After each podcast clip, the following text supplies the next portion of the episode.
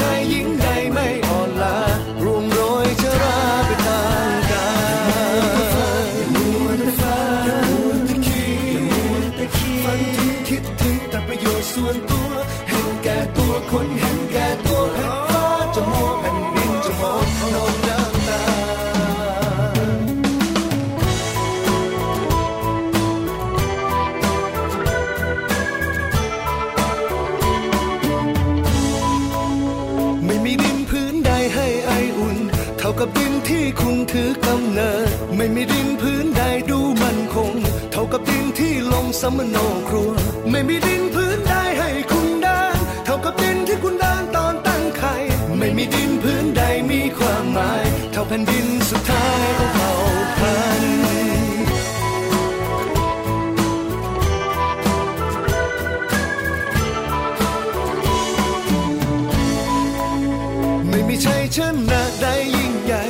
กับชัยชนะเหนือใจตน ไม่มีภัยพ้องใดเหี้ยมโหดร้ายเท่ากับภัยพ้องไทยทำลายตน ไม่มีเงินไม่มีทองอย่าไม่มองเศร้า มีแผ่นดินปลูกข้าวเราอยู่ได้ ไม่มีเงินไม่มีทองคอยหาใหม่บนแผ่นดินสุดท้ายของไทยทุกคน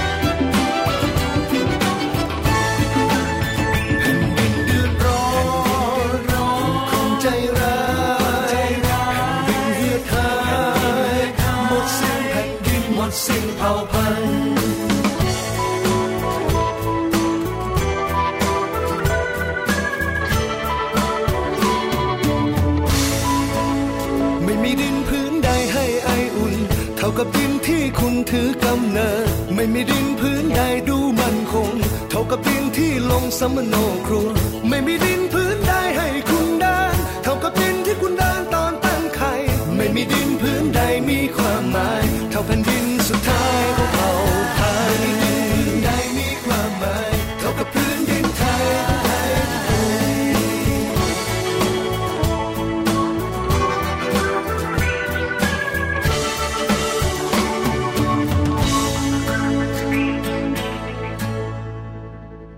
สวัสดีค่ะเมื่อฟังคะต้อนรับเข้าสู่รายการภูมิคุ้มกันรายการเพื่อผู้บริโภคกันอีกเช่นเคยนะคะ เป็นประจำค่ะที่วิทยุไทย PBS www.thaipbsradio.com นะคะ ติดตาม Facebook ของเราได้ค่ะ พิมพ์ค้นหาคำว่า Facebook วิทยุไทย PBS นะคะ หรือว่า facebook.com/thaipbsradiofan นะคะ แล้วก็ต้องขอบคุณสถานีวิทยุชุมชนที่เชื่อมโยงสัญญาณด้วยค่ะ ไม่ว่าจะเป็นวิทยุชุมชนคนหนองยาไซสุพรรณบุรี FM 107.5เมกะเฮิรตซ์วิทยุชุมชน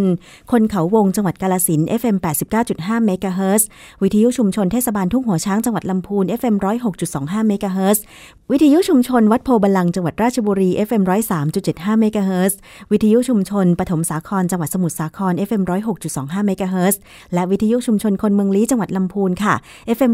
103.75เมกะเฮิรตรวมถึงสถานีวิทยุชุมชนเมืองนนสัมพันธ์นะคะ FM 99.25 และ 90.75เมกะเฮิรตที่นำรายการภูมิคุ้มกันไปออกอากาศในช่วงของวันอาทิตย์ด้วยนะคะ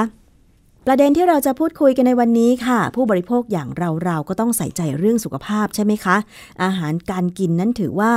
มีความสำคัญมาก ๆ เลยทีเดียวนะคะว่า ต้องมีความปลอดภัย ทีนี้ในเรื่องของสารเคมีกำจัดศัตรูพืช ที่มีรายงานเป็นประจำทุกปี จากเครือข่าย ผู้บริโภคและจากมูลนิธิชีววิถีที่นำผักผลไม้ที่จำหน่ายอยู่ในท้องตลาดในประเทศไทย ไปทดสอบหาสารเคมีตกค้าง แล้วก็มีรายงานผลออกมาทุกปี ซึ่งแนวโน้มการตกค้างของ สารเคมีกำจัดศัตรูพืชในผักและก็ผลไม้มีมากขึ้นนะคะ ปัญหาการใช้สารเคมีกำจัดศัตรูพืชนั้นเป็นปัญหาสำคัญของไทยเลยทีเดียวค่ะ การนำเข้าและใช้สารเคมีเหล่านี้ โดยไม่มีการควบคุมและจัดการอย่างมีประสิทธิภาพ จะส่งผลให้เกิดปัญหาผลกระทบหลายด้านค่ะหนึ่งก็คือผลกระทบต่อสุขภาพของเกษตรกร เพราะว่าเป็นผู้ที่สัมผัสกับสารเคมีโดยตรงนะคะสองก็คือการตกค้างในผักผลไม้ในปริมาณมาก จนส่งผลกระทบต่อผู้บริโภค รวมถึงกระทบต่อการส่งออกสินค้าเกษตรและอาหารของไทยด้วยค่ะ การนำเข้าสารเคมีกำจัดศัตรูพืชมีแนวโน้มสูงขึ้นทุกปีเลยนะคะ โดยพบว่าภายในระยะเวลา 10 กว่าปีที่ผ่านมาเนี่ย การนำเข้าได้เพิ่มขึ้นถึง 3 เท่าตัว แล้วก็ยังมีอัตราการใช้สารเคมีต่อหน่วยพื้นที่มากถึงร้อยละ 11 ต่อปีค่ะในปี 2554 มีการนำเข้าสารเคมีรวมทั้งสิ้น 164ล้าน538,953 กิโลกรัม มีสถิติเมื่อปี 2552 นะคะ พบว่าประเทศไทยนำเข้าสารเคมีกำจัดศัตรูพืชประเภทต่างๆ โดยนำเข้ามาจากจีนร้อยละ 66 อินเดียร้อยละ 8 และจากประเทศอื่น ๆ อีกร้อยละ 26 ค่ะโดยผู้ผลิตสารเคมี 6 บรรษัทข้ามชาติก็ได้แก่ 1. ไบเออร์ 2. ซินเจนต้า 3. BASF 4. ดาวเคมีคอล 5. มอนซันโต และ 6. ดูปองท์นะคะ ซึ่งเป็นผู้ผลิตสารเคมีการเกษตรของโลกค่ะ ประมาณร้อยละ 70 สารเคมีการเกษตรที่นำเข้ามาในประเทศไทย ถูกนำเข้าโดยบริษัทยักษ์ใหญ่ข้ามชาติ 6 บริษัท และบริษัทอื่นอีก 230 บริษัท มีบริษัทผู้ผลิตสูตรสำเร็จ 90 บริษัท ผู้ค้าส่ง 553 รายนะคะ และผู้ค้าปลีกอีก 15,822 ราย หนึ่งบริษัทท้องถิ่นของไทย ก็จะนำสารออกฤทธิ์ดังกล่าวมาผสม และบรรจุขายไปยังร้านค้าปลีก และเกษตรกร ซึ่งราคาที่เกษตรกรซื้อ จะมีมูลค่าสูงกว่าราคาวัตถุดิบที่นำเข้ามาหลายเท่าตัว นี่เป็นข้อมูลเมื่อปี 2552 นะคะ คุณผู้ฟัง เป็น รายงาน ความเห็นและข้อเสนอแนะการคุ้มครองผู้บริโภค จากอันตรายของสารเคมีกำจัดศัตรูพืช คาร์โบฟูราน เมโทมิล EPN และและไดโครโตฟอสค่ะ ผลกระทบจากสารเคมีกำจัดศัตรูพืชต่อสิ่งแวดล้อม และก็สุขภาพของประชาชนนั้นเนี่ยได้ทวีความรุนแรงขึ้น และกำลังเข้าขั้นวิกฤตนะคะ จะเห็นได้จากสถิติการตรวจเลือดของเกษตรกรค่ะ เพื่อที่จะวัดระดับเอนไซม์โคลีนเอสเตอเรส โดยสำนักโรคจากการประกอบอาชีพและสิ่งแวดล้อมค่ะ พบว่าเกษตรกรมีสารเคมีกำจัดศัตรูพืชตกค้างในร่างกาย ในระดับเสี่ยงและไม่ปลอดภัย ในสัดส่วนที่สูงขึ้นนะคะ จากปี 2545 เนี่ยพบที่ร้อยละ 29.41 เป็นร้อยละ 38.52 ในปี 2550 ค่ะ แล้วก็ไม่มีแนวโน้มที่จะลดลงแต่ประการใดนะคะ ในขณะที่แต่ละปีมีผู้ป่วยจากสารเคมีกำจัดศัตรูพืชประมาณ 200,000 ถึง 400,000 ราย นี่เป็นข้อมูลจากสำนักควบคุมพืชและวัสดุทางการเกษตรค่ะ มีข้อมูลออกมาแบบนี้แล้วจึงทำให้หลายหน่วยงานนะคะ มีความพยายามสะท้อนข้อเท็จจริงตรงนี้ออกมาทั้งผลกระทบ ต่อสุขภาพของสารเคมีกำจัดศัตรูพืช และก็หน่วยงานของรัฐเองที่มีการประชุมกันหลายครั้ง เมื่อปี 2552 ก็มีมติคอรมอในการยกเลิกการต่อทะเบียน สารเคมีกำจัดศัตรูพืชหลายชนิดด้วยกัน แต่ณขณะนี้ก็ยังคงมีการนำเข้าสารเคมีที่ต้องการจะให้ยกเลิกกันอยู่นะคะ คุณผู้ฟัง มาดูคำนิยามของคำว่า สารเคมีกำจัดศัตรูพืชค่ะ หมายถึงคือ สารเคมีที่ใช้ในการควบคุมศัตรูพืช เช่นแมลง หนู วัชพืช และเชื้อราต่างๆ ซึ่งในเกือบทุกกรณี สารเคมีเหล่านี้เป็นสารพิษที่ใช้กำจัด หรือฆ่าศัตรูพืช แต่ในบางกรณีสารเหล่านี้ก็ทำหน้าที่เสมือนสารไล่ศัตรูชนิดหนึ่ง หรือไปทำให้พืชหยุดการเจริญเติบโต หรือไม่สืบพันธุ์ สารออกฤทธิ์ก็หมายถึง เนื้อสารจริง ๆ ที่จะแสดงผลต่อพืชได้ตามคุณสมบัติที่สารนั้นมีอยู่ ทีนี้มาดู กระบวนการควบคุมการขึ้นทะเบียนสารเคมีกำจัดศัตรูพืชค่ะ ปัญหาหลัก สำคัญเลยในการควบคุมสารเคมีกำจัดศัตรูพืช ไม่ให้ส่งผลกระทบต่อเกษตรกรและผู้บริโภคก็คือ การจัดการปัญหาที่ต้นทาง ด้วยการควบคุมการขึ้นทะเบียนสารเคมีกำจัดศัตรูพืช และการห้ามใช้สารเคมีกำจัดศัตรูพืช ที่มีความเสี่ยงสูงที่จะส่งผลกระทบต่อสุขภาพ ทั้งต่อมนุษย์และสิ่งแวดล้อมนะคะยกตัวอย่างเช่นสหรัฐอเมริกาและสหภาพยุโรปค่ะ ได้ปฏิรูปกฎระเบียบในการควบคุม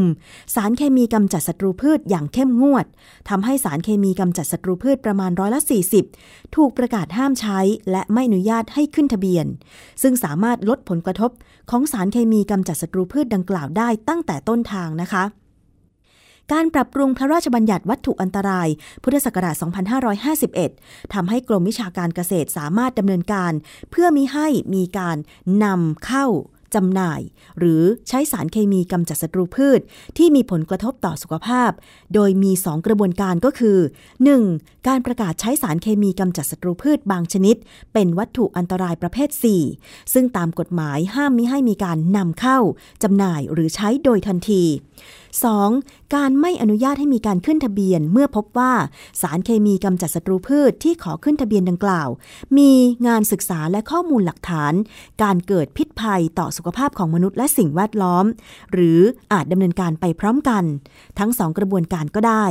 ทั้งนี้นะคะ โดยกรณีแรก กรมวิชาการเกษตรเป็นผู้เสนอข้อมูลต่อคณะกรรมการวัตถุอันตรายเพื่อดำเนินการ ส่วนในกรณีหลัง กรมวิชาการเกษตรสามารถดำเนินการได้โดยตรงค่ะ เหตุผลในการไม่อนุญาตให้ขึ้นทะเบียน และระงับการนำเข้า และใช้สารเคมีกำจัดศัตรูพืช 4 ชนิด เมื่อปี 2547 เป็นต้นมานะคะ คาร์โบฟูราน เมโทมิล EPN ไดโครโตฟอส และสารเคมีกำจัดศัตรูพืชที่มีพิษร้ายแรงอีก 7 ชนิดได้รับการบรรจุให้อยู่ในบัญชีวัตถุอันตราย ที่กรมวิชาการเกษตรเฝ้าระวัง แต่ยังไม่มีการดำเนินการใด ๆ เพื่อให้มีการยกเลิกการใช้สารดังกล่าว ทั้งๆที่ประเทศอุตสาหกรรม และประเทศที่กำลังพัฒนาหลายแห่ง ได้มีการกำหนดให้คาร์โบฟูรานเมโทมิล EPN และไดโครโตฟอสเป็นสารเคมีต้องห้าม ไม่สามารถผลิตนำเข้า ใช้และตกค้างในพืชผลทางการเกษตรได้ค่ะ การเพิกถอนทะเบียนและห้ามใช้สารเคมีกำจัดศัตรูพืชนะคะ ยกตัวอย่างเช่น คาร์โบฟูราน ชื่อทางการค้าของเขาก็คือ ฟูราดาน เอ็กซ์ตราฟูราน 3G คูราแทร์ ประเทศที่ห้ามผลิตห้ามใช้ไปแล้วก็คือสหภาพยุโรป สหรัฐอเมริกา จีนจาไมกาเมโทมิลค่ะ ชื่อทางการค้าก็คือแลนเนตแลนน็อกเอทิลทรีโทมิล ประเทศที่ห้ามใช้ห้ามผลิตไปแล้วก็คือ สหราชอาณาจักร เยอรมนี ฟินแลนด์ สิงคโปร์ลาว อินเดียห้ามใช้ส่วนผสม ไดโครโตฟอสนะคะ ชื่อทางการค้าก็คือ ไดครอนดีฟอส33ไดรวัน33ฮุยครอนประเทศที่ห้ามใช้ห้ามผลิตไปแล้วก็คือ สหภาพยุโรป อินเดีย ปากีสถาน สิงคโปร์ แคนาดา ออสเตรเลีย นิวซีแลนด์ ไต้หวัน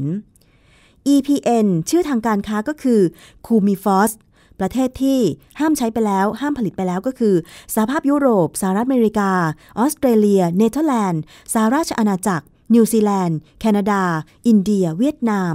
ลาว และเมียนมาค่ะ ซึ่งสารเคมีทางการเกษตรเหล่านี้เนี่ยมีผลกระทบต่อสุขภาพกันอย่างแน่นอนเลยนะคะ อย่างเช่น คาร์โบฟูรานค่ะ พิษเฉียบพลันเมื่อได้รับคาร์โบฟูรานก็คือ พิษต่อระบบประสาทและหัวใจหลอดเลือดทำให้เกิดอาการคลื่นไส้อาเจียน ปวดเกร็งที่ท้อง เหงื่อออก ท้องเสีย น้ำลายมาก อ่อนล้า เสียการทรงตัว มองเห็นไม่ชัด หายใจลำบาก ความดันโลหิตสูง กลั้นปัสสาวะไม่อยู่ เกษตรกรที่หว่านคาร์โบฟูรานในพื้นที่เกษตร มักจะมีอาการเจ็บป่วยมากจนต้องหยุดงานในวันต่อมาด้วย เมื่อข้อมูลออกมาแบบนี้แล้วนะคะ คุณผู้ฟังทำให้หลายภาคส่วนนั้น ก็มีการตั้งคณะทำงานเพื่อแก้ไขปัญหาการใช้สารเคมีกำจัดศัตรูพืช ล่าสุดเมื่อ 5 เมษายน 2560 นี้นะคะ ทางกระทรวงสาธารณาสุขค่ะ ก็ได้มีการประชุมคณะกรรมการขับเคลื่อนปัญหาการใช้สารเคมี ป้องกันกำจัดศัตรูพืชที่มีความเสี่ยงสูง ก็ประกอบไปด้วยนักวิชาการผู้เชี่ยวชาญจากกระทรวงสาธารณสุข กระทรวงเกษตรและสหกรณ์กระทรวงอุตสาหกรรม มหาวิทยาลัยมหิดล มูลนิธิการศึกษาไทย สสส และเครือข่ายเตือนภัยสารเคมีกำจัดศัตรูพืชนะคะโดยนายแพทย์ปิยะสกลสกลสัตยาธรรัฐมนตรีว่าการกระทรวงสาธารณสุขก็กล่าวว่า การประชุมเนี่ยเป็นการขับเคลื่อนแก้ไขปัญหาการใช้สารเคมีกำจัดศัตรูพืช ที่มีความเสี่ยงสูงค่ะ มีการร่วมมือกันหลายหน่วยงาน เพื่อที่จะให้ประชาชนได้มีผักผลไม้ที่ปลอดสารพิษไว้บริโภค โดยได้มีการกำหนดให้เลิกใช้สารเคมี 2 ชนิดก็คือ พาราควอดและคลอไพริฟอสภายใน 2 ปี ซึ่งจะมีการส่งมติให้กรมวิชาการเกษตรนำเข้าที่ประชุมค่ะ หมายความว่าภายในวันที่ 1 ธันวาคม 2562 ต้องไม่มีการใช้พาราควอดและคลอไพริฟอสแล้ว อย่างไรก็ตามนะคะ จะมีการให้ความรู้เกษตรกรในการลดปริมาณการใช้ ค่อยๆ ลดลงเรื่อยๆ จนหมดไปค่ะ ทั้งนี้ค่ะ สารอีกชนิดก็คือไกลโฟเสตสารตัวนี้จะไม่ได้ห้ามใช้เด็ดขาด แต่จะมีการจำกัดอนุญาตให้ใช้ในส่วนที่จำเป็นเท่านั้น และจะงดใช้ในพื้นที่ใกล้โรงพยาบาล โรงเรียน ศูนย์เด็กเล็ก รวมไปถึงพื้นที่อุทยาน พื้นที่สูง เพราะไกลโฟเสตค่ะ เป็นสารปนเปื้อนจะกระจายไปได้ทั่วบริเวณนะคะ ซึ่งขณะนี้อยู่ระหว่างการกำหนดขอบเขต โดยจะมีการกำหนดข้อบังคับไว้ในพรบของแต่ละกระทรวงค่ะ ทั้งนี้จากความร่วมมือกันของรัฐบาล ประชารัฐและเอกชนในครั้งนี้เนี่ยทำให้เห็นว่า นับจากนี้เป็นต้นไปประชาชนไทยเนี่ยจะได้รับการดูแลให้มีผักและก็ผลไม้ที่ปลอดสารพิษ แล้วก็มีราคาถูกลงด้วยนะคะอันนี้ก็คือ มติการประชุมเมื่อ 5 เมษายน 2560 ที่ผ่านมา ซึ่งคุณปรกชล อู๋ทรัพย์ ผู้ประสานงานของไทยแพน หรือเครือข่ายเตือนภัยสารเคมีกำจัดศัตรูพืชเนี่ยนะคะ บอกว่า พาราควอตเนี่ยเป็นสารที่มีพิษ และไม่สามารถแก้พิษได้หากได้รับเข้าสู่ร่างกาย และจะมีฤทธิ์เฉียบพลันสูง เป็นสาเหตุของการเกิดโรคพาร์กินสัน ส่วนคลอร์ไพริฟอสจะส่งผลกระทบต่อเด็กค่ะทำให้เด็กมีสมาธิสั้น กระทบต่อระบบต่างๆ รวมทั้งการเจริญเติบโตของเด็กด้วย ไกลโฟเสตเป็นสารที่องค์การอนามัยโลกระบุว่า เป็นสาเหตุของการเกิดโรคมะเร็งชนิด 2A ค่ะ นอกจากนี้ยังทำให้เกิดโรคไตวายและไตเรื้อรังด้วย เห็นไหมคะ นี่คือผลกระทบของสารเคมีทางการเกษตรที่มีชื่อว่าพาราควอดและคลอไพริฟอสรวมถึงไกลโฟเสตด้วย หน่วยงานที่เกี่ยวข้องที่มีหน้าที่ดูแล เรื่องของอาหารปลอดภัย พืชผักผลไม้ ปลอดสารพิษ ไม่ว่าจะเป็นอย กรมวิชาการเกษตร กรมควบคุมมลพิษ กรมโรงงานอุตสาหกรรม และภาคีที่เกี่ยวข้องค่ะ ก็ได้มีการจัดประชุมวิชาการระดับชาติ เพื่อจัดการสารเคมีครั้งที่หนึ่งภายใต้หัวข้อว่า ร่วมขับเคลื่อนการจัดการสารเคมีไทยให้ปลอดภัย สู่การพัฒนาที่ยั่งยืนนะคะ เพื่อที่จะรวบรวมข้อเสนอแนะทางวิชาการ จัดทำเป็นข้อเสนอเชิงนโยบาย การจัดการสารเคมีของประเทศ ลดผลต่อสุขภาพและสิ่งแวดล้อมอย่างยั่งยืน การประชุมครั้งนี้มีพลเรือเอกนรงพิพัฒนาสายรองนายกรัฐมนตรี ประธานกรรมการแห่งชาติว่าด้วยการพัฒนายุทธศาสตร์การจัดการสารเคมีเป็นประธานนะคะ แล้วก็ได้กล่าวเปิดงานบอกว่า ประเทศไทยเนี่ยเริ่มมีการจัดการสารเคมีอย่างเป็นระบบตั้งแต่ปี 2540 เป็นต้นมา แต่ว่ารายละเอียดเรื่องของแผนแม่บท ในการพัฒนาความปลอดภัยด้านสารเคมีเป็นอย่างไรบ้าง ไปฟังรายละเอียดนะคะ จากพลเรือเอกนรงค่ะ กระบวนการในเรื่องการจัดการสารเคมีนั้นเนี่ยในระดับโลกเนี่ยมีความตื่นตัวในเรื่องนี้มาเป็นเวลานานนะครับ ประเทศไทยเองความจริงก็เกิดขึ้นนานแล้วนะครับตั้งแต่ก่อนปี 40 ซะด้วยซ้ำนะครับ แต่ว่าในปี 40 เนี่ยประเทศไทยเรามีแผนแม่บทแผนแม่บท ว่าด้วยการจัดการสารเคมีก็ต้องถือว่าเป็นฉบับแรก อันนั้นก็จะเป็นแผนแม่บท5ปีนะครับ หลังจากนั้นก็พัฒนามาเป็นฉบับที่สองเป็นแผนวิสานะครับ5ปีจากปี 40 ถึงปี 45 44 นะครับฉบับที่ 2 45 ถึงปี 50 นะครับฉบับที่ 3 แล้วก็ปัจจุบันเป็นฉบับที่ 4 ซึ่งพัฒนามาเป็นแผนยุทธศาสตร์10 ปีนะครับ10 จากปี 50โทษ55 ถึงปี 64 นะครับ เป็นยุทธศาสตร์10 ปี โดยเราตั้งเป้าประสงค์ว่าเมื่อเมื่อจบแผนยุทธศาสตร์ฉบับนี้เนี่ยปี 2564 เนี่ยประเทศไทยก็จะมีความปลอดภัยนะครับจากในเรื่องของการจัดการสารเคมีนะครับด้วยความร่วมมือจากทุกภาคส่วน แล้วก็เป็นไปอย่างยั่งยืน อันนี้เป็นเป้าประสงค์ แผนยุทธศาสตร์ฉบับปัจจุบันนะครับ แต่ก็เรียนให้ที่ประชุมได้รับทราบว่าในการประชุมคณะกรรมการที่ผ่านมาเนี่ยทางคณะกรรมการเองก็ยังมีความเห็นว่าเนื่องจากมันเป็นแผนยุทธศาสตร์10ปี แล้วก็ในช่วงนี้เนี่ยเรามีแผนของสภาพัฒน์ก็คือแผนพัฒนาสังคมและสิ่งแวดล้อมฉบับที่ 12 ประกาศใช้ไปแล้วเมื่อปี 60 นะครับ เป็นแผน 5 ปี รวมทั้งเรามียุทธศาสตร์ชาติ 20 ปีนะครับ เรามีแผนยุทธศาสตร์ระหว่างประเทศว่าด้วยการจัดการสารเคมีดังนั้นก็มีแนวความคิดว่าเออเราจะปรับแผนฉบับที่ 4 ที่ใช้อยู่ปัจจุบันเนี่ยจะเป็นฉบับที่ 5 เพื่อให้สอดคล้องให้ช่วงเวลาเนี่ยมันมีความสอดคล้องกับแผน ของสภาพัฒน์แผนวิทยาศาสตร์ชาติที่ที่เราได้กำหนดไว้ เรื่องของสารเคมี ผมเชื่อว่าทุกท่านที่อยู่ในที่นี้ที่ทำงานเกี่ยวข้องกับทางด้านสารเคมีก็คงจะทราบดีทราบดีกว่าผมเชื่อว่าในชีวิตประจำวันของเราเนี่ยสารเคมีก็มามีส่วนเกี่ยวข้องอยู่ทุกส่วนนะครับ มันเป็นเรื่องที่ใกล้ตัว ไม่ว่าจะเป็นในเรื่องของปัจจัยที่เราต้องใช้ในชีวิตประจำวัน สินค้าอุปโภคบริโภค อาหาร ยารักษาโรคที่เราเรากินเราฉีดเราสูดเข้าไปนี่ทุกอย่างมันเป็นเกิดมาจากสารเคมีทั้งนั้นนะครับ สารเคมี ถือว่าเป็นปัจจัยหลักที่สำคัญในการที่จะนำมาผลิตเป็น สินค้าเพื่อใช้ภายในประเทศหรือว่าเป็นสินค้าเพื่อส่งออกก็ตามดังนั้นก็จะถือว่าเป็นปัจจัยที่มีความสำคัญ ประเทศไทยเราเองมีการผลิตและนำเข้าสารเคมีเนี่ยในปีหนึ่งหนึ่งไม่ต่ำกว่า มีมูลค่าไม่ต่ำกว่า5แสนล้านบาทเยอะมากนะครับและจำนวนสารเคมีนี้ก็มีหลากหลาย เป็นเป็นพันเป็นหมื่นชนิด นะครับที่เรานำมาใช้ในกิจการต่างๆ ซึ่งหลายชนิดก็เป็นสารเคมีที่มีอันตรายนั้นสารเคมีมันมีทั้งประโยชน์แล้วก็มีโทษไปพร้อมกัน ถ้าเราไม่มีการบริหารจัดการที่ดีนะครับ สิ่งเหล่านี้สารเคมีที่เป็นอันตรายเหล่านี้มันก็จะสะสมอยู่ในสิ่งแวดล้อมรอบๆตัวเรา นะครับในอาหารในน้ำดื่มในอากาศ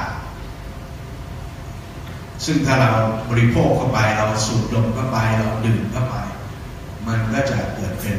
ภัยต่อสุขภาพ เป็นภัยต่อสิ่งแวดล้อมนะครับดังนี้ เราถึงต้องคำนึงหรือให้ความสำคัญกับการจัดการสารเคมีอย่างถูกต้องปลอดภัยและก็ยั่งยืนนะครับ ก็เป็นที่มาของการประชุมในครั้งนี้ด้วยนะครับ ซึ่งในเรื่องการจัดการสารเคมีนั้นถือว่าเป็นเป็นปัญหาในระดับโลกนะครับ เราจะเห็นว่าองค์การสหประชาชาติเองสภาการสหประชาชาติด้านสิ่งแวดล้อมได้ความสำคัญกับเรื่องนี้มาเป็นเวลานานนะครับมีการประชุมมาอย่างต่อเนื่องอย่างที่ท่านได้เห็นในวิดีทัศน์ไปแล้วนะครับ มีการประชุมหลายครั้งในหลายโอกาสนะครับ ประเทศไทยเราเองเราก็ได้เข้าไปร่วมมีส่วนร่วมในการประชุมรวมทั้งเราก็ได้เข้าร่วมเป็นภาคีในอนุสัญญาว่าด้วยในเรื่องการจัดการสารเคมีไม่ว่าจะเป็นอนุสัญญาบาเซลอนุสัญญารอตเตอร์ดัมอนุสัญญาสต็อกโฮล์มหรือว่าล่าสุดก็คืออนุสัญญามินามาตาว่าด้วยการจัดการปลอดนะครับ ซึ่ง ต้องถือว่าล่าสุดเลย เพราะว่าประเทศไทยเพิ่งให้ภาคยานวัดสารไปเมื่อเดือนที่แล้วนี่เองนะครับ ในเกือบจะวันสุดท้ายเส้นยาแดงผักแหลกจากกำหนดเอาไว้ คือเราไปยื่นให้เขาในวันที่ 22 มิถุนายนที่ผ่านมานะครับ ก็ถือว่าประเทศไทยได้เข้าร่วมเป็นภาคีในอนุสัญญาที่สำคัญกันที่เกี่ยวข้องกับการจัดการสารเคมีทั้ง 4 ฉบับนะครับ ทั้ง 4 ฉบับที่ว่าในเรื่องการจัดการสารเคมี การควบคุมการเคลื่อนย้าย การแจ้งสารเคมีอันตราย การบริหารจัดการสารเคมีที่มีพิษตกค้างยาวนานแล้วก็สารเคมีที่เฉพาะเจาะจงไปที่ในเรื่องของปลอดนะครับที่มินามาตะนะครับ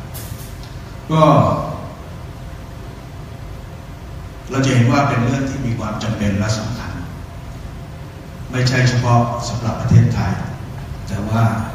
ทั้งโลกนะครับจะต้องให้ความสำคัญกับเรื่องนี้ เนื่องจากทุกประเทศก็ได้ใช้สารเคมีไปเป็นจำนวนมากในกิจการต่างๆอย่างที่เรียนไปแล้วว่าสารเคมีมันมีอยู่รอบๆตัวเรานะครับรอบๆตัวเรา ถ้าพวกเราทุกคนเนี่ยอยู่ในสภาวะแวดล้อมเดียวกันสูดอากาศเหมือนกันดื่มน้ำจาก กันกินอาหารจากแหล่งปลูกเดียวกัน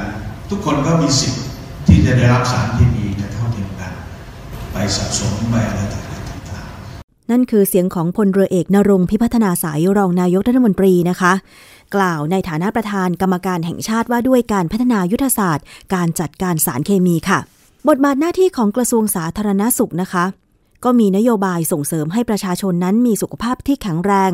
ลดความเสี่ยงอันตรายจากสารเคมีที่มีความเสี่ยงสูง โดยขับเคลื่อนนโยบายอาหารปลอดภัยหรือ Food Safety และนโยบายโรงพยาบาลอาหารปลอดภัย หรือ Food Safety Hospital โดยคาดหวังว่านะคะจะดำเนินการให้ครอบคลุมทั่วประเทศ ภายในปีพุทธศักราช 2561 นี้ค่ะ วิธีการดำเนินการ ก็จะสนับสนุนให้โรงพยาบาลร่วมกับกลุ่มเกษตรกร จัดหาพืชผักผลไม้ที่ปลอดภัย หรือเกษตรอินทรีย์ ส่งให้โรงพยาบาลอย่างสม่ำเสมอ เพื่อนำไปปรุงอาหาร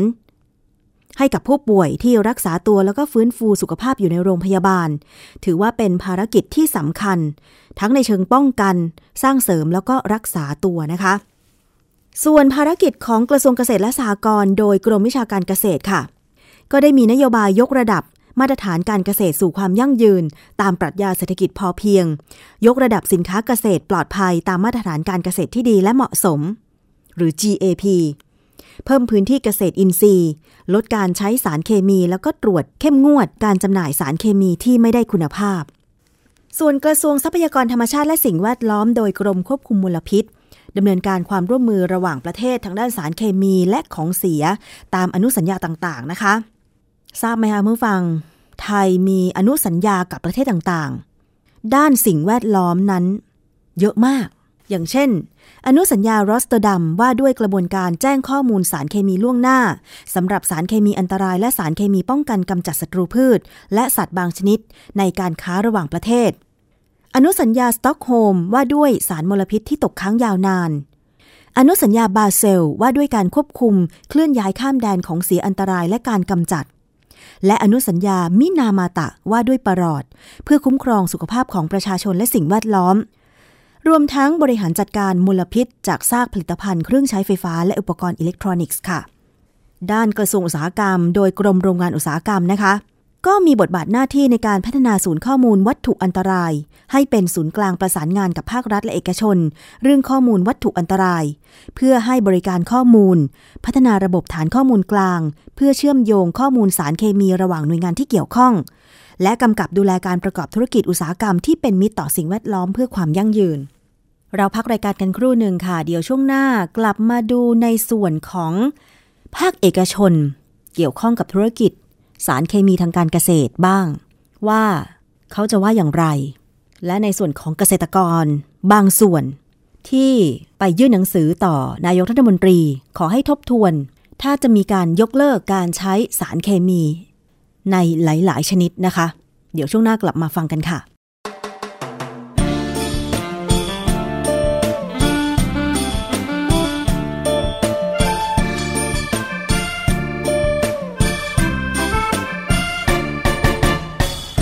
ผักมีหลายหลากกินผักสุขภาพดี เมืองไทยพืชผักมากมี แผ่นดินนี้คือแผ่นดินทองพื้นดินอุดม สายลมบริสุทธิ์ จิตใจชาว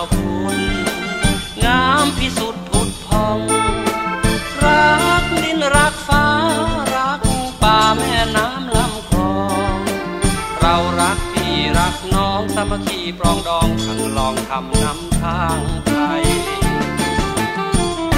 อยู่ด้วยความรักผักคือชีวิตผักปลอดสารพิษชีวิตจึงปลอดภัย อยู่ด้วยความรักผักคือชีวิตผักปลอดสารพิษชีวิตจึงปลอดภัย เรามีผักป่า เรามีผักปลูก เราเดินทางถูกคนปลูกรักคนกิน เรารู้พอเพียงหล่อเลี้ยงชีวิตด้วยทรัพย์ในดิน พืชผักและรักของเรา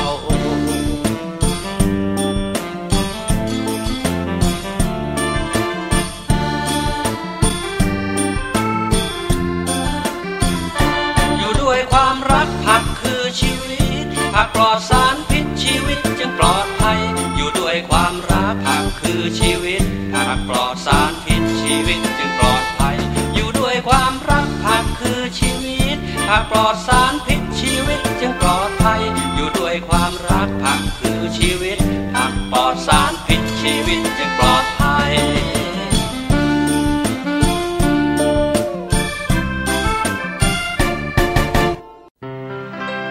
เกราะป้องกัน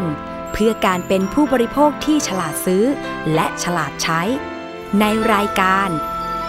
ภูมิคุ้มกัน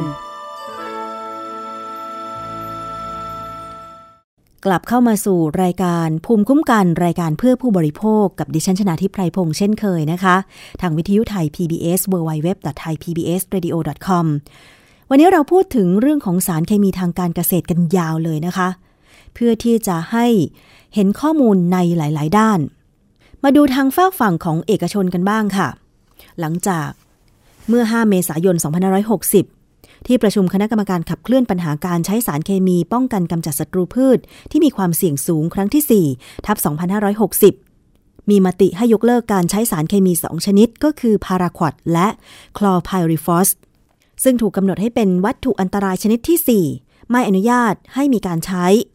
โดยในระหว่างนี้เนี่ยก็จะไม่อนุญาตให้มีการขึ้นทะเบียนเพิ่ม ไม่ต่ออายุทะเบียนด้วย และต้องยุติการนำเข้าภายในวันที่ 1 ธันวาคม 2560 และยุติการใช้สารเคมีทั้งสองตัว ในวันที่ 1 ธันวาคม 2562 เพื่อให้หน่วยงานภาครัฐ ผู้ประกอบการและเกษตรกร มีเวลาเตรียมตัว โดยระบุว่าพาราควอตเป็นยาพิษที่มีความรุนแรง ไม่สามารถหายาถอนพิษได้ ที่ผ่านมา 47 ประเทศทั่วโลกยกเลิกการใช้ไปแล้ว ทั้งนี้นะคะที่ผ่านมาพบว่ามีการนำเข้าพาราควอตมากถึง 128 บริษัท และคลอไพริฟอสถึง 81 บริษัทนั้น คุณธนัทอภินิเวศ ผู้อำนวยการกลุ่มบริษัทซินเจนท่าประเทศไทย ผู้ประกอบธุรกิจผลิตภัณฑ์อารักขาพืช หรือที่เรียกกันทั่วไปว่า สารเคมี เกษตร และธุรกิจเมล็ดพันธุ์ ก็ได้กล่าวบอกว่ากรณีที่ภาครัฐมีนโยบาย ยกเลิกการใช้สารเคมีทางการเกษตร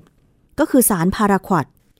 ซึ่งมีคุณสมบัติเด่นก็คือออกฤทธิ์ในการคุมค่าหญ้าทันที เป็นที่นิยมในหมู่เกษตรกรอย่างแพร่หลาย และให้ความไว้วางใจในผลิตภัณฑ์มายาวนานกว่า 50 ปี จากที่บริษัทได้พูดคุยกับเกษตรกร ได้แสดงความห่วงกังวลว่า หากไม่มีสารพาราควอดใช้จะกระทบโดยตรงแก่เกษตรกร ทั้งต้นทุนการผลิตที่สูงขึ้น เพราะหากต้องใช้แรงงานคนในการถอนหญ้า จะเสียค่าใช้จ่ายต่อไร่สูง ทั้งยังมีปัญหาแรงงานขาดแคลนนะคะ ทั้งนี้หากหันไปหาสารทดแทนตัวอื่นก็ไม่คุ้ม เพราะมีประสิทธิภาพด้อยกว่า และต้องใช้ในปริมาณที่สูงกว่าสารพาราควดอย่างไรก็ตามปี 2559 นะคะ บริษัทซินเจนท่ามียอดขายรวมประมาณ 5,000 ล้านบาท ปี 2560 คาดว่าจะเติบโต 10%จากปีก่อน แบ่งเป็นยอดการขายสารเคมีกำจัดศัตรูพืช 70%ของยอดขายรวม และเป็นยอดขายสารพาราควด20%ของยอดขายรวม คุณธนัทยังบอกอีกนะคะว่า จากที่ได้พูดคุยกับเกษตรกร ไม่มีปัญหาเกี่ยวกับการใช้สารพาราควดเลย เนื่องจากกลุ่มบริษัทซินเจนท่าจัดอบรมให้มี การใช้สารเคมีกำจัดศัตรูพืชอย่างถูกต้อง ปลอดภัย แก่เกษตรกรอย่างต่อเนื่อง สารพาราควอดเห็นผลเร็วกว่าสารกำจัดวัชพืชชนิดอื่น และปลอดภัยสูงเมื่อใช้อย่างถูกต้อง และยังปลอดภัยต่อสิ่งแวดล้อม เพราะเมื่อสารพาราควอดตกถึงพื้นจะสิ้นฤทธิ์จึงไม่เป็นอันตรายต่อสิ่งมีชีวิตในดิน และสารพาราควอดสามารถดูดซึมในดิน จึงไม่ละลายปนเปื้อนในแหล่งน้ำธรรมชาติ อีกทั้งยังมีราคาต้นทุนต่อไร่ สูงกว่าสารกำจัดวัชพืชอื่นประมาณ 6-7 เท่า ส่วนประเด็นที่มีการกล่าวอ้างถึงผลข้างเคียงด้านสุขภาพ ต่อผู้ใช้สารพาราควดนั้น ยังไม่มีผลพิสูจน์ทางวิทยาศาสตร์ที่ชัดเจน องค์การอนามัยโลก WHO ยังไม่รับรองในผลวิจัยนี้ และจัดให้พาราควดอยู่ในกลุ่มสารที่ไม่อันตรายสูง ในขณะที่สำนักงงานปกป้องสิ่งแวดล้อมสหรัฐอเมริกาหรือ EPA ยอมรับให้มีการใช้ในประเทศโดยพาราควดเป็นสินค้าที่เกษตรกรนิยมใช้มายาวนานกว่า 50 ปี อันนี้คือคำกล่าวของคุณธนัทอภินิเวศนะคะก็คือผู้อำนวยการของซินเจนท่านั่นเอง แต่ว่าทางด้านสมาพันธ์เกษตรปลอดภัยนะคะเขาเองก็บอกว่า ถ้าจะมีการยกเลิกไม่ต่อทะเบียน ให้สารเคมีกำจัดศัตรูพืช ให้นำเข้ามายังประเทศไทยเนี่ยแล้วจะให้เกษตรกรใช้สารเคมีอะไรในการปลูกพืชล่ะ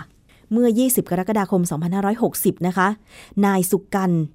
สังวันทะ เลขาธิการสมาพันธ์เกษตรปลอดภัย พร้อมด้วยตัวแทนเกษตรกรผู้ได้รับความเดือดร้อนประมาณ 50 คนค่ะ ไปยื่นหนังสือร้องเรียนถึงพลเอกประยุทธ์จันโอชานายกรัฐมนตรี เนื่องจากมีกระแสข่าวว่า รัฐจะยกเลิกการใช้สารเคมีเกษตร 2 ชนิด ก็คือพาราควอตและคลอร์ไพริฟอสและจำกัดการใช้อีกหนึ่งชนิดก็คือไกลโฟเซตโดยจัดให้เป็นวัตถุอันตรายชนิดที่ 4 ไม่อนุญาตให้ใช้ ระหว่างนี้จะไม่อนุญาตให้ยื่นขอขึ้นทะเบียนเพิ่ม ไม่รับต่ออายุทะเบียน ให้ยุติการนำเข้าภายใน 1 ธันวาคม 2560 และยุติการใช้อย่างสิ้นเชิง 1 ธันวาคม 2562 ซึ่งเมื่อมีข่าวนี้ออกมาเนี่ยนะคะทางด้านคุณสุกันก็บอกว่า เกษตรกรบางส่วนเนี่ยจะได้รับความเดือดร้อนนะ เพราะว่าจากราคาของสารดังกล่าวเนี่ยพุ่งสูงขึ้นพาราควดเนี่ย คนทั่วไปรู้จักในชื่อการค้า เป็นสารเคมีกำจัดวัชพืช เป็นยาฆ่าหญ้าชนิดสัมผัส เผาไหม้ใบส่วนที่มีสีเขียว ส่วนไกลโฟเซตหรือที่รู้จักกันในนามชื่อการค้าอื่นๆ ก็เป็นสารเคมีกำจัดวัชพืช หรือยาฆ่าหญ้าชนิดดูดซึมทางใบถึงราก และสารคลอไพริฟอสกำจัดแมลงศัตรูพืช เกษตรกรส่วนใหญ่เนี่ยก็ยังต้องพึ่งสารเคมีในการทำการเกษตรอยู่ เพราะไทยอยู่ในเขตร้อนชื้น มีความหลากหลายของศัตรูพืชพืชที่ปลูกก็ต้องเผชิญปัญหาศัตรูนะคะ ทั้งโรคแมลงแล้วก็วัชพืชต่างๆ มากกว่าเขตอื่นของโลก นอกเหนือจากลมฟ้าอากาศหรือภัยธรรมชาติที่สร้างความเสียหายอยู่แล้วก็ตามนะคะ ไทยนั้นนำเข้าสารเคมีป้องกันกำจัดศัตรูพืช มาใช้ภาคการเกษตร ป้องกันความเสียหายของผลผลิต ทั้งเชิงปริมาณและคุณภาพ แต่ปัญหาที่ทุกประเทศต้องเผชิญก็คือ มีพื้นที่เพาะปลูกจำกัด สภาพอากาศที่แปรปรวน การระบาดของศัตรูพืชเพิ่มขึ้น และปัญหาแรงงานที่หายากและมีราคาแพงค่ะ เกษตรกรจำเป็นจะต้องใช้เทคโนโลยีสมัยใหม่เข้ามาช่วยในการเพิ่มผลผลิตให้สูงขึ้น ไม่ว่าจะเป็นเครื่องจักรกลสมัยใหม่ หุ่นยนต์กำจัดวัชพืชที่ทำให้ มีผลผลิตทางการเกษตรที่สูงนะคะ จากการคาดการณ์ในระยะ 33 ปีข้างหน้าเนี่ยประชากรโลกจะเพิ่มสูงขึ้น 34%เป็น 9,000 ล้านคน ในปี 2597ทำให้ความต้องการอาหารในการบริโภคเพิ่มมากขึ้น ในขณะที่พื้นที่การเกษตรทั่วโลกมีแนวโน้มลดลงไปเรื่อย ๆ ดังนั้นจำเป็นจะต้องเพิ่มประสิทธิภาพการผลิต ให้ผลผลิตต่อไร่สูงขึ้น ไทยเองก็มีพื้นที่การเกษตรเนี่ยประมาณ 149 ล้านไร่ มีการทำเกษตรอินทรีย์ไม่ใช้สารเคมีประมาณ 3 0 0แสนไร่ ในขณะที่พื้นที่ส่วนใหญ่ 148.7 ล้านไร่เนี่ยก็มีการใช้สารเคมีป้องกันกำจัดศัตรูพืช ในการผลิตสินค้าเกษตร มีแรงงานอยู่ในภาคเกษตรประมาณ 17 ล้านคน สามารถผลิตสินค้าเกษตรด้านพืชเนี่ยเพียงพอต่อการบริโภคภายในประเทศ ที่เหลือก็ส่งออกนำรายได้กลับเข้าประเทศ ถึงปีละ 1.2 ล้านล้านบาท ประเทศไทยได้รับสมญานามว่าเป็นครัวของโลกนะคะซึ่งทางสมาพันธ์เกษตรปลอดภัย ขอเสนอแนวทางที่จะให้ทางออกกับทั้งผู้บริโภคแล้วก็ทางด้านเกษตรกรเองก็คือ 1. กำหนดการทำเกษตรปลอดภัยตามแนวทางการผลิต มาตรฐานสากลหรือ GAP เป็นนโยบายของรัฐ โดยใช้มาตรา 44 เพื่อสร้างความร่วมมือกับทุกภาคส่วน ตั้งแต่เกษตรกร เริ่มเพาะปลูกไปจนถึงผลผลิตถึงมือผู้บริโภค โดยให้เป็นอาหารปลอดภัย เป็นเรื่องเร่งด่วนและเป็นรูปธรรม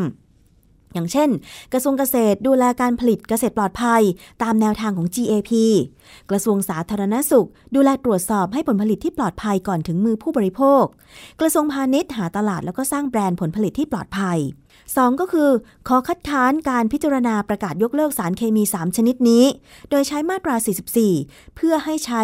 ขบวนการพิจารณาข้อมูลทางวิทยาศาสตร์ ซึ่งขณะนี้กรมวิชาการเกษตรกำลังดำเนินการอยู่ และข้อมูลเท่าที่มีการนำเสนอ ยังไม่มีข้อมูลยืนยันหนักแน่นพอ และขอให้พิจารณาผลกระทบด้วยหากจะยกเลิกสารเหล่านี้ จะต้องมีการวิจัยหาสารทดแทนที่มีประสิทธิภาพ ปลอดภัย และราคาใกล้เคียงกัน ข้อเสนอที่ 3 ก็คือ ห้ามนำเสนอข้อมูลบิดเบือนความจริง โดยกลุ่มองค์กรอิสระอย่างเช่นไทยแพน มูลนิธิชีววิถีเป็นต้น เพราะขาดข้อมูลที่แท้จริงทางวิชาการทำให้เกิดความตื่นตระหนกต่อสาธารณชน ส่งผลกระทบต่อเกษตรกรและภาพลักษณ์ของการส่งเสริม การส่งออกของไทย อันนี้ก็คือคำถแถลงของคุณสุกันสังวันนะเลขาธิการสมาพันธ์เกษตรปลอดภัยที่ไป ยื่นหนังสือต่อนายกรัฐมนตรีเมื่อ 20 กรกฎาคม 2560 ค่ะทางด้านคุณวิทูลเลี่ยนจำรูนผู้อำนวยการมูลนิธิชีววิถีหรือไบโอไทยค่ะ ก็บอกว่า เนื่องจากสารเคมีกำจัดศัตรูพืชเป็นปัญหาใหญ่ของการพัฒนาภาคเกษตรของไทย แต่หน่วยงานที่เกี่ยวข้องและสังคมไทย ยังขาดการรับรู้ความตระหนักร่วมกัน เมื่อจะมีการยกเลิกนำเข้าปี 2562 สิ่งที่จับตามองก็คือ ความโปร่งใสของบทบาทรัฐ และบริษัทยักษ์ใหญ่ โดยล่าสุดทราบว่ามีบริษัทเอกชนที่อาจได้รับผลกระทบ จากมาตรการการยกเลิกจำหน่ายพาราควดนี้ จะเข้าพบชี้แจง ข้อมูลต่อกระทรวงเกษตรและสหกรณ์รวมถึงกระทรวงสาธารณสุข ต่อมาเมื่อ 26 กรกฎาคม 2560 ค่ะ ทางมูลนิธิชีววิถี เครือข่ายเตือนภัยสารเคมีกำจัดศัตรูพืช สภาเกษตรกรแห่งชาติ เครือข่ายเกษตรกรรมทางเลือก และตัวแทนองค์กรชุมชนท้องถิ่นแถลงข่าวตอบโต้บริษัทซินเจนท่าค่ะ ที่บริษัทซินเจนท่าอ้างว่า ถ้ายกเลิกการนำเข้า สารเคมีกำจัดศัตรูพืช พาราควดและคลอไพริฟอสแล้ว จะทำให้ต้นทุนการผลิตสินค้าของเกษตรกร ที่มีมากกว่า1ล้าน5แสนคนนั้นสูงขึ้น และบริษัทยืนยันความเป็นอันตรายของสารดังกล่าวว่าไม่มีผลพิสูจน์ทางวิทยาศาสตร์ที่ชัดเจน แล้วนอกจากนั้นนะคะ ยังมีความเคลื่อนไหวของนางสาวชุติมาบุญยประพัฒน์รัฐมนตรีช่วยว่าการกระทรวงเกษตรและสหกรณ์ที่ให้สัมภาษณ์กับสื่อมวลชน โดยกล่าวว่าหลังจากกระทรวงสาธารณสุข เสนอให้ถอนและระงับการนำเข้าสารเคมีพาราควดนั้น ในฐานะดูแลกรมวิชาการเกษตร ว่าได้เชิญตัวแทน NGO เข้ามาคุยแล้ว พร้อมให้นำเอกสารหลักฐานที่เป็นวิทยาศาสตร์ ที่ยืนยันว่าสารพาราควดเป็นอันตรายต่อคน แต่ในเวทีการหารือ NGO ไม่มีหลักฐานทางวิทยาศาสตร์มายืนยันได้ มีเพียงบทความที่ลงในสื่อต่างประเทศ ซึ่งไม่สามารถนำมาเป็นหลักฐานในการถอดถอนสารเคมี หรือห้ามนำเข้าแต่อย่างใด ดังนั้นบอกว่าจะเป็นหน้าที่ของกรมวิชาการเกษตร ซึ่งเป็นหน่วยงานที่ตรวจสอบทางวิทยาศาสตร์ ว่าสารพาราควดเป็นอันตรายต่อคน ต้องถอดถอนออกจากทะเบียนสารเคมีและห้ามนำเข้าหรือไม่ ซึ่งทางด้าน เครือข่ายภาคประชาชน ก็ได้ถแถลงว่า ข้อมูลและข่าวสารที่เผยแพร่ดังกล่าวนั้น คลาดเคลื่อนจากความเป็นจริง ไม่เหมาะสม และอาจนำไปสู่การดำเนินการ ของกระทรวงเกษตรในทิศทางที่เอื้อประโยชน์ต่อบริษัทเอกชน และสร้างผลกระทบต่อประชาชนดังนี้ค่ะ ก็คือ 1. มีความพยายามของกลุ่มผู้ได้รับประโยชน์จากการค้าสารพิษเบี่ยงเบน ลดทอนความชอบธรรม การยกเลิกสารเคมีที่มีความเสี่ยงสูง มาจากแรงผลักดันขององค์กรสาธารณประโยชน์เป็นหลัก ทั้งๆทที่ข้อเสนอดังกล่าว มาจากมติของคณะกรรมการขับเคลื่อนปัญหาการใช้สารเคมีป้องกันกำจัดศัตรูพืชที่มีความเสี่ยงสูง ซึ่งเป็นคณะทำงานที่มีตัวแทนถึง 4 กระทรวงหลัก รวมทั้งตัวแทนจากกรมวิชาการเกษตร กระทรวงเกษตรและสหกรณ์เข้าร่วมด้วย บอกเป็นใน ๆ นะคะว่า จากที่รัฐมนตรีช่วยว่าการกระทรวงเกษตรและสหกรณ์ออกมาให้สัมภาษณ์แบบนี้จะเป็นการลดทอนความชอบธรรมของมติของคณะกรรมการการขับเคลื่อนปัญหา การใช้สารเคมีป้องกันกำจัดศัตรูพืชที่มีความเสี่ยงสูงหรือไม่ ทั้งๆทที่คณะกรรมการชุดนี้ก็มีตัวแทนของกรมวิชาการเกษตรร่วมอยู่ด้วย 2. คณะผู้ถแถลงตั้งข้อสังเกต เกี่ยวกับบทบาทของกระทรวงเกษตร กรณีคำสัมภาษณ์ ของรัฐมนตรีช่วยว่าการกระทรวงเกษตรว่ามีเจตนาเช่นไร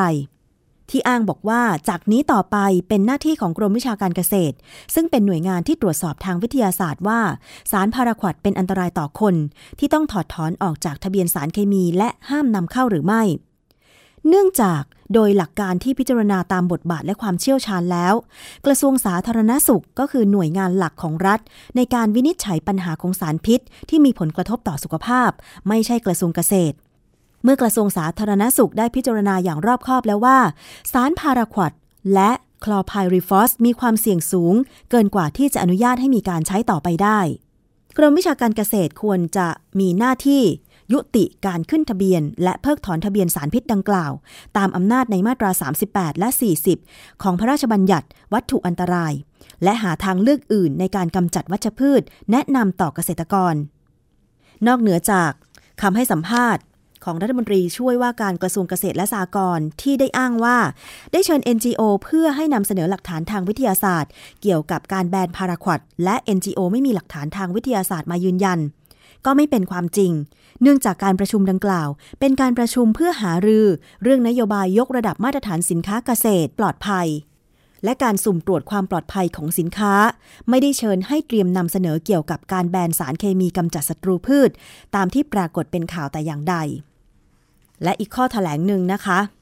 กรณีผู้บริหารของบริษัทซินเจนท่าได้ให้สัมภาษณ์ เพื่อเรียกร้องให้ทบทวนการ ระงงับการนำเข้าจำหน่าย และไม่อนุญาตให้มีการต่ออายุการขึ้นทะเบียนพาราควดโดยปรากฏในสื่อหลายฉบับนั้น เป็นการให้ข้อมูลที่ไม่ตรงกับข้อเท็จจริงทำให้สาธารณชนเข้าใจผิด เพื่อปกป้องผลประโยชน์ทางการค้า โดยไม่รับผิดชอบผลกระทบที่จะเกิดขึ้นดังต่อไปนี้ค่ะ การกล่าวหาว่าข้อเสนอของกระทรวงสาธารณสุข เรื่องพาราควอตมีผลกระทบต่อสุขภาพนั้น ไม่มีผลทางวิทยาศาสตร์ที่ชัดเจน ไม่เป็นความจริง ยกตัวอย่างเช่น งานวิจัยเรื่องผลกระทบของพาราควอตมีความเสี่ยงทำให้เกิดโรคพาร์กินสัน ซึ่งเรื่องนี้นะคะมีรายละเอียดนะคะจากคุณปรกชนอูซับผู้ประสานงานเครือข่ายเตือนภัยสารเคมีกำจัดศัตรูพืช เราลองมาฟังกันค่ะสำหรับกรณีแรกนะคะคือการกล่าวหาว่า ข้อเสนอของกระทรวงสาธารณสุขเรื่องพารามีผลกระทบต่อสุขภาพนั้น ไม่มีผลพิสูจน์ทางวิทยาศาสตร์ที่ชัดเจนนะคะ ซึ่งเรื่องนี้ไม่เป็นความจริงนะคะ เพราะว่าในกระบวนการทำงานของคณะทำงานเนี่ยเราใช้ข้อมูลทางวิทยาศาสตร์เนี่ยเยอะมากนะคะยกตัวอย่างเช่นนะคะ งานวิจัยเรื่องผลกระทบของพาราควอตว่าทำให้ทำให้มีความเสี่ยงในการเกิดโรคพาร์กินสันตัวอย่างที่เราใช้นะคะ เช่นงานวิจัยของเจนนี่นะคะแล้วก็เอ็มมานูเอลเนี่ยซึ่งเป็นการสังเคราะห์ข้อมูลนะคะจากบทความในอย่างน้อย จากการวิจัยอย่างน้อยร้อยสี่ชิ้นนะคะ ซึ่งยืนยันว่าการสัมผัสทางปอดเนี่ยมีความเสี่ยงต่อการเกิดโรคพาร์กินสัน ซึ่งแต่เดิมเนี้ยมักจะมีการอ้างเหตุผลว่าพาราควอตไม่น่าจะก่อให้เกิดพาร์กินสันได้นะคะเพราะว่าลักษณะของโมเลกุลของพาราควอตเนี่ยไม่น่าจะผ่านยั่วพุ่มเซลล์สมองเข้าไปได้ แต่ว่างานวิจัยของสถาบันวิจัยจุฬาภรณ์เนี่ยพบว่าพาราควอดสามารถเข้าสมองส่วนกลางของสัตว์ทดลองได้นะคะ โดยอาศัยกลไกพิเศษนะคะหรือว่า neutral amino acid pump นะคะซึ่งทำให้เกิดความผิดปกติในการเคลื่อนไหวนะคะ แล้วก็งานวิจัยชิ้นหนึ่งของสถาบันยังพบด้วยว่าพาราควอดสามารถทำให้เซลล์ประสาทชนิดหนึ่งเนี่ย เกิดการตายแบบโปรแกรมนะคะหรือว่าออฟโทซิสนะคะซึ่งเมื่อได้รับผลกระทบแล้วจะทำให้สัตว์เคลื่อนไหวผิดปกติ ซึ่งเป็นอาการของของโรคพาร์กินสันนะคะ อีกประเด็นหนึ่งนะคะก็คือกรณีที่ซินเจนทาเนี่ยอ้างว่าพาราควอตเป็นสารที่ไม่อันตรายสูงนะคะ นั้นถือว่าเป็นการส่งสัญญาณผิดๆต่อเกษตรกรแล้วก็ประชาชนทั่วไป ถึงแม้ว่าค่าความเป็นพิษนะคะ หรือว่าค่า LD50 เนี่ยของพาราควอตเนี่ยจะอยู่ที่ระดับ 113.5มิลลิกรัมต่อกิโลกรัม ความหมายก็คือถ้าแปลงออกมาเป็นค่าที่คนได้รับทางปากเนี่ยนะคะก็ประมาณสัก 6.15 ซีซีเนี่ยหรือมากกว่า 1 ช้อนชาเล็กน้อยเนี่ยก็จะทำให้ผู้ได้รับสารพิษเนี่ยมีโอกาสเสียชีวิตได้นะคะนอกจากนี้ถ้าเราไปดูเกณฑ์ในเกณฑ์ที่เรียกว่าเป็นการจัดประเภทสารเคมีที่มีความอันตรายร้ายแรงนะคะหรือว่าความอันตรายสูงนะคะซึ่งเป็นเกณฑ์ที่กำหนดโดย FAO WHO เนี่ยถึงแม้ว่าค่าความเป็นพิษ อ่อ acidity เนี่ยจะไม่อยู่ในเกณฑ์ข้อแรกนะคะ แต่ว่าถ้าเรามาดูข้อสุดท้ายเนี่ยเราพบว่าพาราคอดเนี่ยทำให้เกิดผลกระทบร้ายแรงนะคะ แล้วก็ทั้งต่อสุขภาพของมนุษย์ แล้วก็ในสิ่งแวดล้อมนะคะ แล้วผลกระทบต่อสุขภาพของมนุษย์เนี่ยหลาย ๆ กรณีเนี่ยย้อนกลับไม่ได้นะคะ ไม่ว่าจะทำให้เกิดการสูญเสียดวงตาทำให้เสียชีวิตนะคะ ยกตัวอย่างเช่น ถ้าอันนี้เป็นข้อมูลจากศูนย์พิษวิทยานะคะของโรงพยาบาลรามาธิบดีนะคะ ที่นำเสนอใน การรับฟังข้อมูลนะคะที่กรมวิชาการเกษตรจัดเมื่อวันที่ 25 เมษายน จะพบว่าแม้กระทั่งการรับสัมผัสทรคอดทางผิวหนัง ก็ทำให้เสียชีวิตได้นะคะ ในเคสเนี่ยจาก 176 เนี่ย 10%ตายจากการสัมผัสทรคอดทางผิวหนัง นี่ไม่ต้องไม่ต้องรับทางปากนะคะ หรือแม้กระทั่งการรับโดยอุบัติเหตุนะคะก็มีอัตราการตายเนี่ยถึง 15%นะคะ จากการประกอบอาชีพของเกษตรกรเองเนี่ย ก็มีอัตราการตายประมาณ 8%นั่นหมายความว่า แม้กระทั่งการได้รับสัมผัสโดยที่ไม่ได้ตั้งใจนะคะ หรือว่าเเป็นการประกอบอาชีพโดยทั่วไปเนี่ยก็ทำให้เกิดการบาดเจ็บแล้วก็ทำให้เกิดการเสียชีวิตได้ค่ะ ซึ่งรายงานการผลกระทบต่อสุขภาพของพาราคอดเนี่ยมีมีอยู่มากมายนะคะสำหรับประเด็นที่3เนี่ยบริษัทอ้างว่าพาราคอดจะมีการใช้ในหลายประเทศ รวมทั้งในสหภาพยุโรปประเทศเพื่อนบ้านนะคะ เช่น เวียดนามเป็นต้นเนี่ยถือว่าเป็นการให้ข้อมูล เท็จนะคะ เพราะว่าในสหภาพยุโรปเองเนี่ยไม่อนุญาตให้มีการใช้พาราควอดนะคะ โดยเทอมเนี่ยใช้คำว่า not approved นะคะ คือไม่อนุญาตให้มีการขึ้นทะเบียนแล้วก็ซึ่งเป็นผลจากการตัดสินของศาลของประชาคมยุโรปเมื่อวันที่ 11 กรกฎาคม ปี 2007 นะคะทำให้ทั้ง 28 ประเทศสมาชิกสหภาพยุโรปเนี่ยไม่มีการใช้พาราควอดนะคะ แต่ถ้าเรามาไล่เรียงการเคลื่อนไหวในการยกเลิก ในแต่ละประเทศสมาชิกเนี่ยจะพบว่ามีการยกเลิกมาเป็นลำดับ เช่น ประเทศสวีเดนเนี่ยห้ามใช้พาราควอดตั้งแต่ปี 1983 นะคะ ฟินแลนด์ตั้งแต่ปี 1986 เนื่องจากพาราควอดเนี่ยมีความเป็นพิษสูงแม้ได้รับปริมาณน้อยก็ส่งผลให้เสียชีวิตได้ ประเทศฮังการียกเลิกตั้งแต่ปี 1991 นะคะ เนื่องจากมีอัตราการตายที่สูงเมื่อเทียบกับเมื่อเกิดอุบัติเหตุจากการใช้นะคะ ประเทศเดนมาร์กยกเลิกในปี 1995 เนื่องจากตกค้างในดินได้ยาวนาน แล้วก็มีพิษร้ายแรงทำให้สัตว์ที่เดินหรือว่ากินหญ้าที่มีการปนเปื้อนของพาราควอตเสียชีวิต แม้กระทั่งประเทศสวิตเซอร์แลนด์ซึ่งเป็นที่ตั้งสำนักงานใหญ่ของบริษัทซินเจนทาเองก็ไม่อนุญาตให้ใช้ตั้งแต่ปี 1990 นะคะ ในขณะที่ประเทศเพื่อนบ้านคือเวียดนามเนี่ยได้มีการประกาศให้มีการยกเลิกการใช้พาราควอดไปเมื่อตอนต้นปีนะคะคือวันที่ 8 กุมภาพันธ์ โดยกำหนดระยะเฟดระยะเวลาในการเฟดเอาท์เนี่ยสปี นอกจากนี้จากการประมวลข้อมูลโดยออยเนี่ยพบว่าพาราควอดไม่ได้รับอนุญาตให้มีการใช้ใน 47 ประเทศทั่วโลกนะคะ อันถัดมานะคะคือบริษัทอ้างว่าการแบนพาราคอดเนี่ยจะทำให้เกษตรกรโดยเฉพาะอย่างยิ่งเกษตรกรที่ปลูกอ้อยมันสำปะหลังและปาล์มน้ำมันขาดทางเลือกนะคะ มีต้นทุนในการกำจัดวัชพืชแพงขึ้น ซึ่งไม่เป็นความจริงนะคะ ตัวอย่างเช่น ในกรณีของอ้อยเนี่ยมีงานศึกษานะคะ ทั้งของมหาวิทยาลัยเกษตรศาสตร์ของกรมวิชาการเกษตรเองนะคะ ในหลาย ๆ งานวิจัย เช่น ของกรมวิชาการเกษตร พบว่าการจัดการวัชพืชแบบผสมผสานในอ้อย โดยลดการใช้กำจัดวัชพืชเนี่ย ร่วมกับการปลูกปอเทืองนะคะ 30 วัน 50 วันเนี่ยสามารถควบคุมวัชพืชได้ดีกว่านะคะ แล้วก็ถ้าพูดเป็นชื่อสารเคมีเนี่ยก็จะเป็นสารตัวอื่นนะคะ เช่นเพนดิกเมทาลีนกับอิมาซาพิกนะคะ ซึ่งมีผลทำให้ควบคุมวัชพืชได้ยาวนาน แล้วก็มีผลผลิตสูงกว่าการใช้สารร่วมกับการพ่นพาราควอดนะคะที่ 60 วันกรมอีกงานวิจัยหนึ่งของกรมวิชาการเกษตรนะคะ วิจัยหาวิธีการกำจัดวัชพืชหลังอ้อยงอกนะคะ พบว่าการใช้เครื่องทุ่นแรงนะคะ แล้วก็การใช้สารตัวอื่นนะคะ เช่นอะเมทรินเนี่ยได้ผลดีกว่า แล้วก็มีราคาถูกกว่าพาราควอดนะคะกรณีมันสำปะหลังก็มีหลายงานวิจัยนะคะ ยกตัวอย่างเช่นอของกรมวิชาการเกษตร พบว่าจากการทดลองใน 7 จังหวัดในมันสำปะหลังพบพบว่าการใช้สาร S เมโทลาคลอนะคะ ร่วมกับฟลูมิออกซาซิน และสารอะลาคลอ กับไดยูรอนเนี่ยมีประสิทธิภาพในการควบคุมวัชพืชได้ดีมากนะคะ จนถึงระยะเวลา 60 วัน หลังใช้สารในทุกพื้นที่ที่ทำการทดลองออผลปรากฏว่าการใช้สารแบบนี้ดีกว่าการใช้สารเดี่ยวก่อนงอก หรือการใช้พาราควอตหลังงอกด้วยซ้ำไปนะคะซึ่งในกรณีการของปาล์มน้ำมันนะคะเป็นกรณีที่3เนี่ยกรมวิชาการเกษตรแนะนำให้ใช้สารกลูโฟซิเนตแอมโมเนียม อันนี้เป็นข้อเสนอในคณะทำงานนะคะ ซึ่งคำแนะนำดังกล่าวเนี่ยสอดคล้องกับงานวิจัยของมาเลเซียนะคะ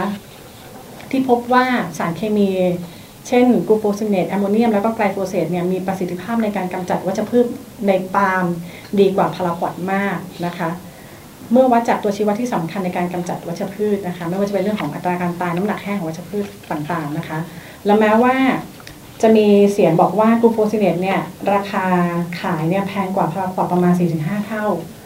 แต่ว่าปริมาณการใช้ของตัวกลูโฟซิเนตเองเนี่ยก็ใช้น้อยกว่านะคะประมาณ4เท่าก็คือเมื่อเราเปรียบเทียบโดย total cost แล้วเนี่ยแทบจะไม่แตกต่างกันนะคะ นอกจากนี้ก็ยังพบว่าไกลโฟเซตเนี่ยมีประสิทธิภาพในการกำจัดวัชพืชในปาล์มเนี่ยมากกว่าพาราควอตแล้วก็ราคาถูกกว่าประมาณ 30-40%ค่ะ นั่นคือรายละเอียดของพาราควอตต่อการเกิดโรคพาร์กินสันนะคะ วันนี้รายการภูมิคุ้มกันอาจจะนำเสนอประเด็นเรื่องของสารเคมีกำจัดศัตรูพืชกันเกือบทั้งชั่วโมง เพราะว่าอยากจะให้ได้ข้อมูลกันรอบด้าน เราในฐานะผู้บริโภค